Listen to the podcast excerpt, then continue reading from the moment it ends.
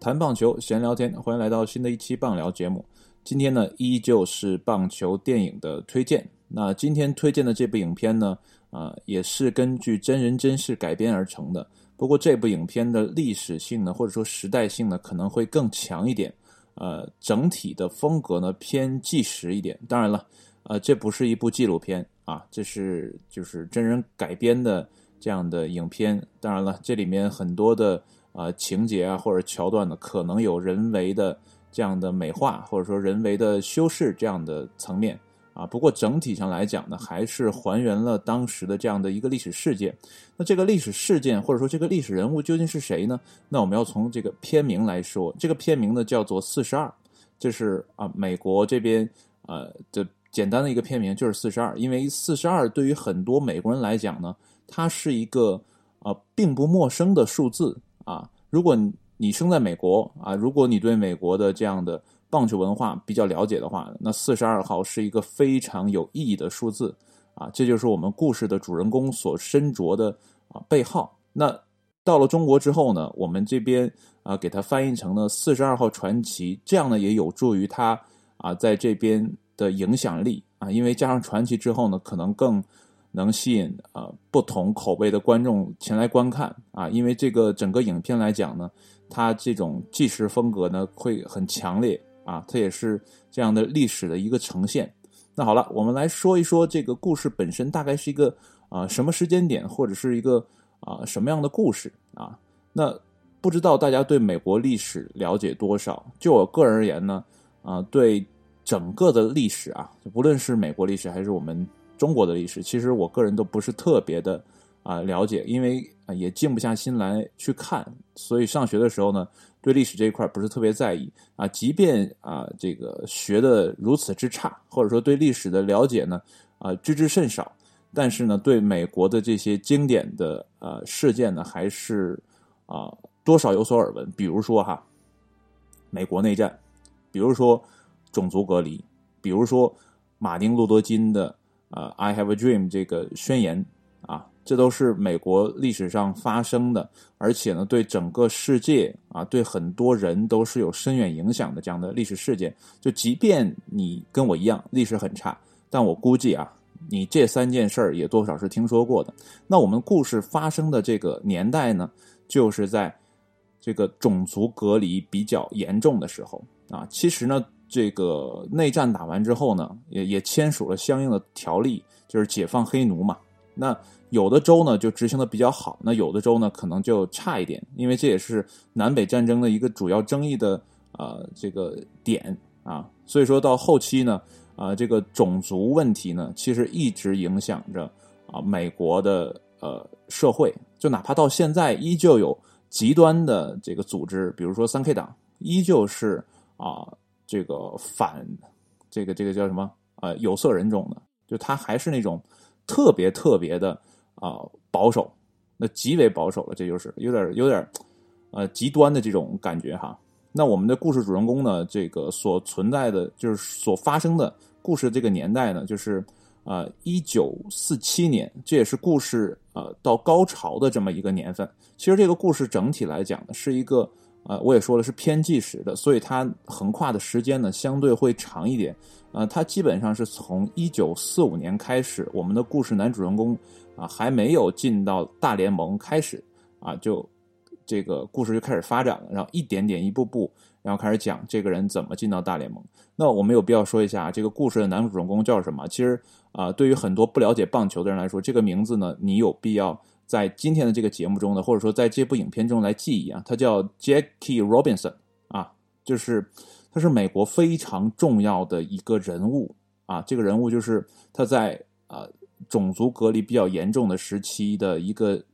这个叫旗帜吧。你看影片就会发现他在这里面其实是影响比较深远的。那你可能知道，就是马丁路德金的“我有一个梦想”的这个宣言，其实是。啊，在整个世界范围内就是有影响的。但是呢，我们的故事男主人公 Jackie Robinson，他在美国本土或者说在棒球这个领域里，他的影响也是极为大的啊。更何况棒球作为美国的这样的一个全民运动或者说国民运动来讲，它其实是更有深远意义的影响的。这就有必要说一下当时的历史状况哈。其实呢，当时的棒球联盟是分为啊这个黑人联盟和白人联盟。那我们所知道的大联盟，它就是白人联盟。在一九四七年之前，白人联盟里是没有黑人的，这也是为什么它叫白人联盟。就包括你看影片的时候，你也会看到，就是在大家看比赛的时候，这个种种族隔离也是存在的。观众呢是要分有色人种和白人分别进场看比赛的，就是这个人群在一进门的时候就被分开了。这也呃还有好多的地方可以体现这一点哈。包括你知道的其他的历史故事都是这样，所以说他当时能被啊这个故事的这个球队啊，就是布鲁克林呃道奇队选中呢，其实也是一个必然事件，因为这个布鲁克林的呃这个老板呢叫 Ricky，他当时在选人的时候呢，就把黑人联盟里所有的这些优秀的啊，比如说数据好的，或者说为人好的都挑来了，然后大家一起坐在办公室里去商量，我到底要哪一个。那他列出了几条啊必须必要的条件，那挑来挑去，最后挑中了这个 Jackie Robinson。就 Jackie Robinson 在得知自己哈能被这个这个布鲁克林啊是这叫什么来着？道奇队啊，布鲁克林道奇队签的时候呢，他其实给自己的这个女朋友，那个时候还是女朋友打个电话，然后就说我们的坚持是对的。就是所以说这个人。之所以能在那个特定的时期被啊布鲁克林篮网的布鲁，sorry sorry，这个篮球布鲁克林篮网这个太太熟络了，就布鲁克林道奇啊，因为布鲁克林道奇现在已经变成洛杉矶道奇了，所以怎么念都很别扭哈。那我们就说道奇队哈，就说道奇队就能被道奇队这个老板选中呢，也就是因为他的本身走的这条道路是非常正确的。你看故事你会发现，他当年是在啊大学里。就是荣获过学位的，然后也跟其他的白人球员一起打过球的，而且还参过军，所以他的种种的这个履历呢，显示他他有能力跟白人相处，而且呢，他有反抗意识，这点很重要。而且呢，呃，在那个故事发展的这个过程当中呢，Ricky 也跟啊这个 Robinson 见面，然后就激怒他，就当时就激怒他说：“你未来要面对的这些困难。”其实作为一个黑人球员，他本身知道。自己在这个白人联盟里会遇到什么样的境况，他是有所准备的。但是等他真正到球场的时候，那种压力是，其实我个人觉得啊，是很难你能想象的。就是你之前想的有多好，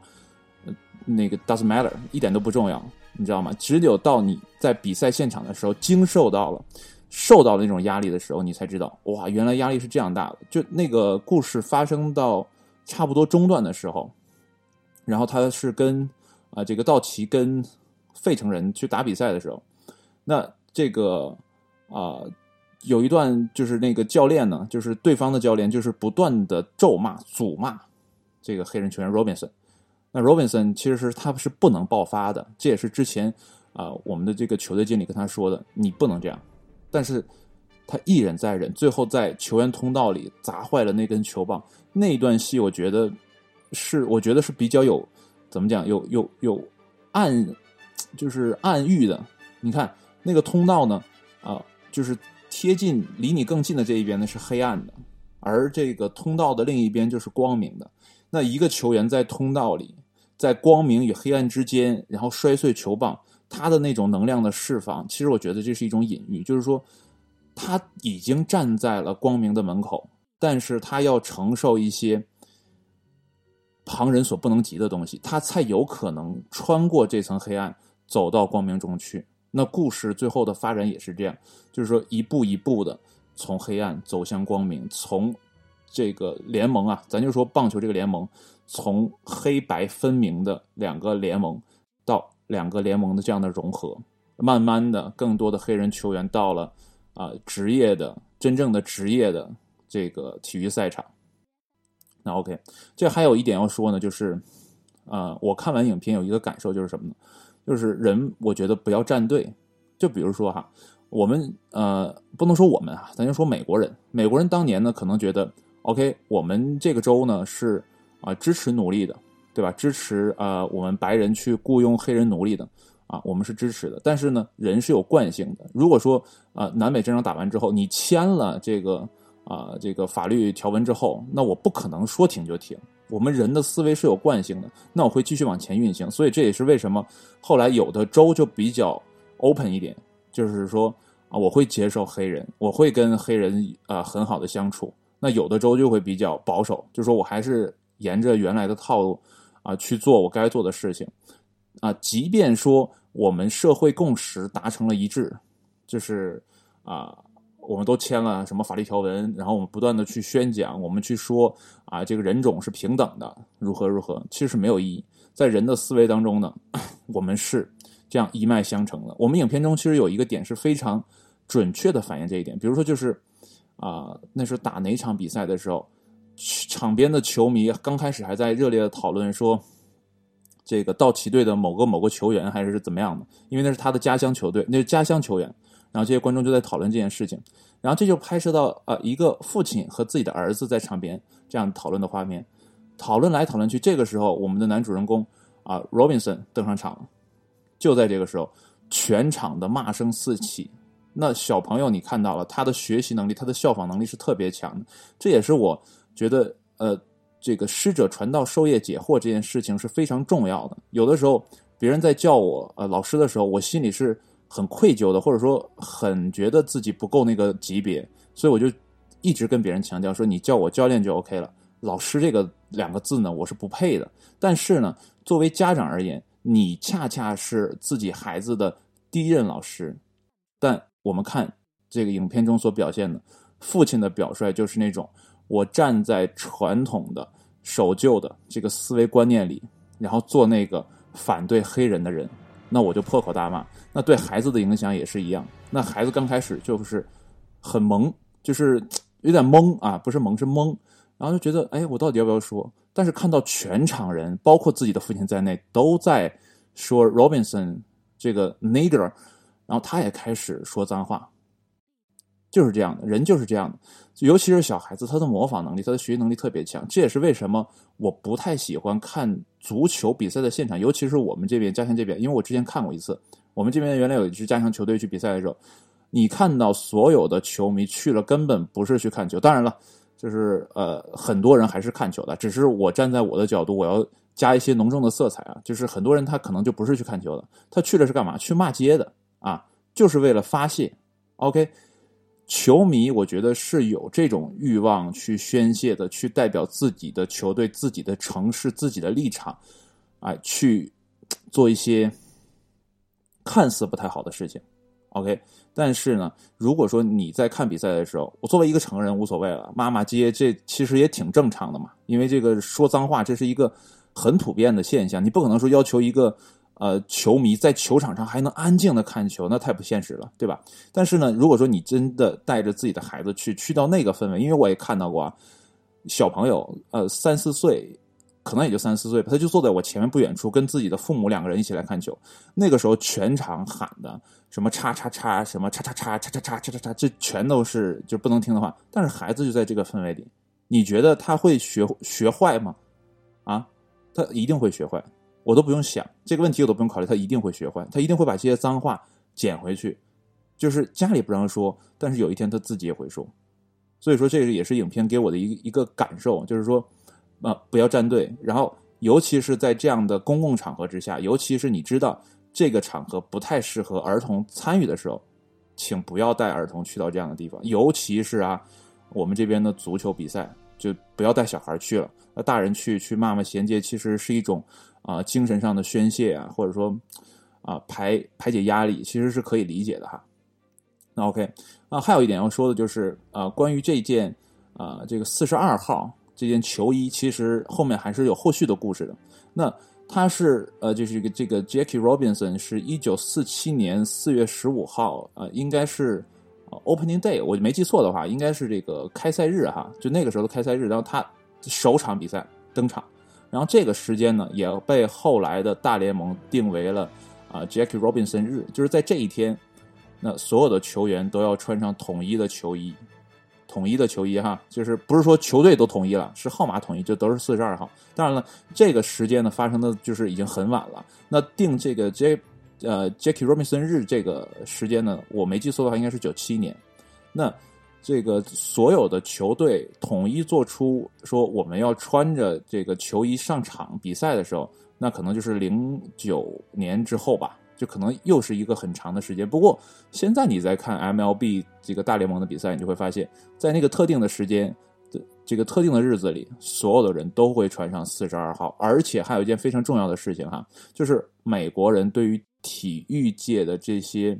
啊，领袖也好，或者说那些曾经给球迷带来过啊极为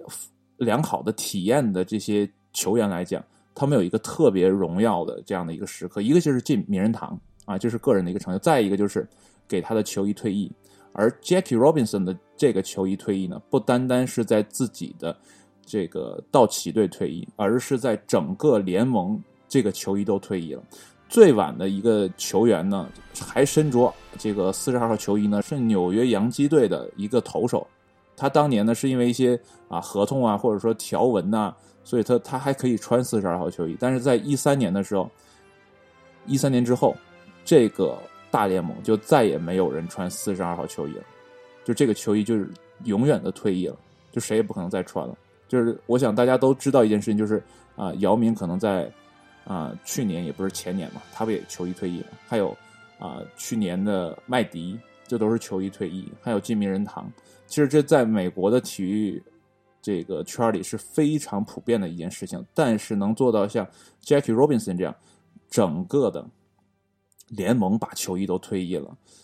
我还是真没听说过啊。其实这部电影我很早就知道，因为它是一三年拍的嘛。其实它刚出来的时候我就知道这部电影，但是呢，我没敢去看。为什么呢？因为那个时候我觉得自己对棒球的理解还不够深刻啊，然后就觉得哎呀，这样的一部历史影片，而且还还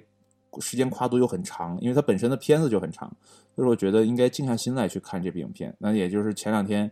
啊，总算啊觉得 OK 了，这个时间点可以了，而且之前也看过了一些啊其他类型的啊棒球电影，那 OK，我觉得我可以去接受了。之前也研究过一些美国的这个棒球的历史和文化。OK，我觉得没问题了。然后今天呢，就把我看完的这个感受跟大家分享一下。其实这部影片呢，就像我刚才说的，时间跨度是比较长的，因为他要呃把啊这个 Jackie Robinson 从他黑人联盟里怎么一步步到到这个大联盟里，他要给你讲一遍。其实这里面我觉得一个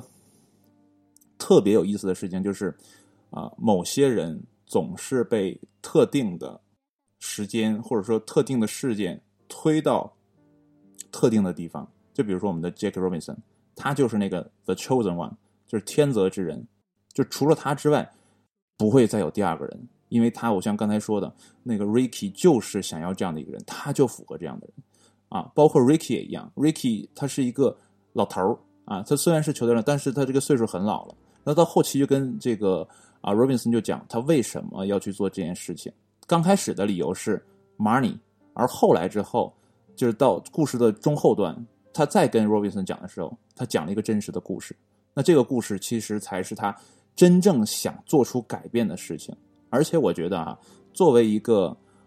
啊经历了风雨、经历了沧桑的人，他在自己的晚年的时候，他最不惧怕的就是别人的目光。所以说，他也也是为什么呃 Ricky 有能力去改变这件事情，有能力去从黑人联盟调上一个。黑人到白人联盟里来，